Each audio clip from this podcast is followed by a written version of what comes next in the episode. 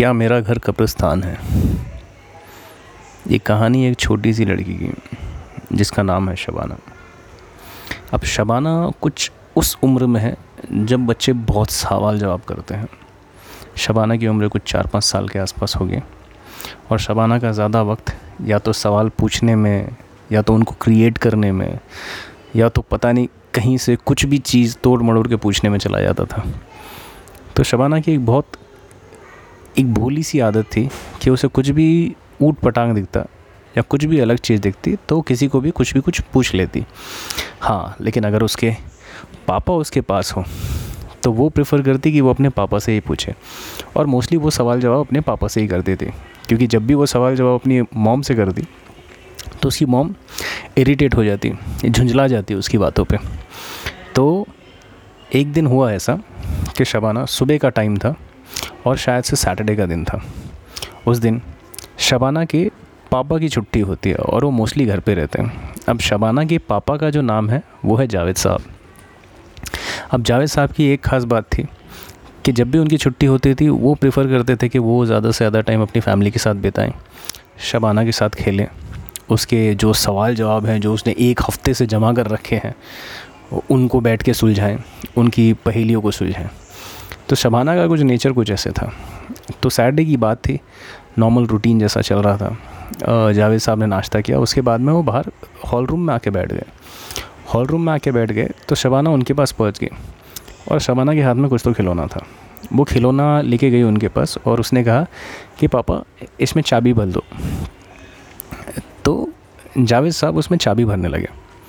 और जैसे ही वो चाबी भर रहे थे तो उनको एक फ़ोन आता है सेल फ़ोन पे। अब ये जो फ़ोन आ रहा है, ये जावेद साहब के बहुत अच्छे दोस्त, हमीद भाई का है।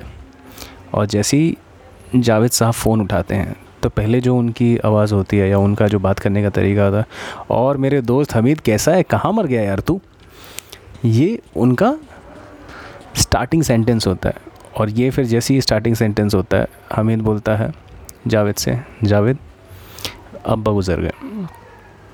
और इतनी बात सुनते ही जावेद साहब सिर्फ़ इतना जवाब देते हैं।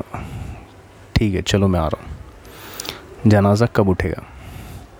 उसमें उनको जनाजे का टाइम पता चल जाता है और वो अपनी फैमिली को, अपनी वाइफ को और शबाना को बोलते हैं, चलो हमको जाना है। उनका हमीद भाई के वालिद का इंतकाल हो गया है। इतना हो के वो फटाफट तैयारी करते हैं और घर से निकल जाते हैं। घर से निकल के वो पहुँच जाते हैं मैयत पे।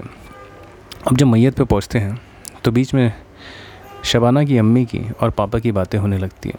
तो शबाना की अम्मी जावेद साहब से बोलती है। कि जावेद साहब? शबाना को आप अपने पास ही रखिए क्योंकि मैं जब अंदर जाऊँगी मैयत में तो औरतें काफ़ी रो भिगो रही होंगी। तो अच्छा होगा कि शबाना आपके साथ रहे आदमियों के साथ रहेगी वहाँ रहेगी तो वहाँ कैसे लोग ज़्यादा थोड़ा माहौल ठीक रहेगा और ये डरेगी नहीं। तो जावेद साहब इस बात को मान लेते हैं और शबाना को अपने साथ रख लेते हैं। अब जैसे ही वहाँ पहुँचते हैं तो जनाज़ा उठाने का वक्त हो रहा है। और जैसे ही जनाज़ा उठाने का वक्त होता है तो हमीद भाई जनाजे को रोक लेते हैं और उनकी तमन्ना होती है, उनकी ख्वाहिश होती है कि वो अब आखिरी बार कफन उठा के अपने पापा का चेहरा देख लें, अपने वालिद का चेहरा देख लें। अब जैसी कफन हटता है हमीद भाई अपने वालिद को देखते हैं और कहते हैं, पापा, अब आप ऐसे घर में जा रहे हो, जहाँ की दीवारें टूटी हुई हैं, जहाँ बैठने के लिए चटाई नहीं है, जहाँ बात करने के लिए लोग नहीं होते, जहाँ सन्नाटा होता है, जहाँ लाइट नहीं होती, जहाँ अच्छे खाने की खुशबू नहीं आती, जहाँ लोग हँसते नहीं और आपको ऐसी जगह पे अकेले ही जाना होगा। ये सब बातें, ये सब हमीद की बातें शबाना सुन लेती है। और शबाना जैसी ये बातें सुनती है, वो अपने पापा का कुर्ता खींचती है और पापा को बुलाती है। तो पापा झुकते हैं और शबाना को पूछते हैं, क्या हुआ बेटा? और शबाना जावेद साहब से अपने पापा से एक सवाल करती है। ये अंकल को हमारे घर ले जा रहे हैं क्या? और जैसी वो ये सवाल करती है, जावेद के जहन में एक ही चीज़ घूमती है कि मेरा घर कब्रिस्तान है क्या? कि मेरा घर कब्रिस्तान है क्या?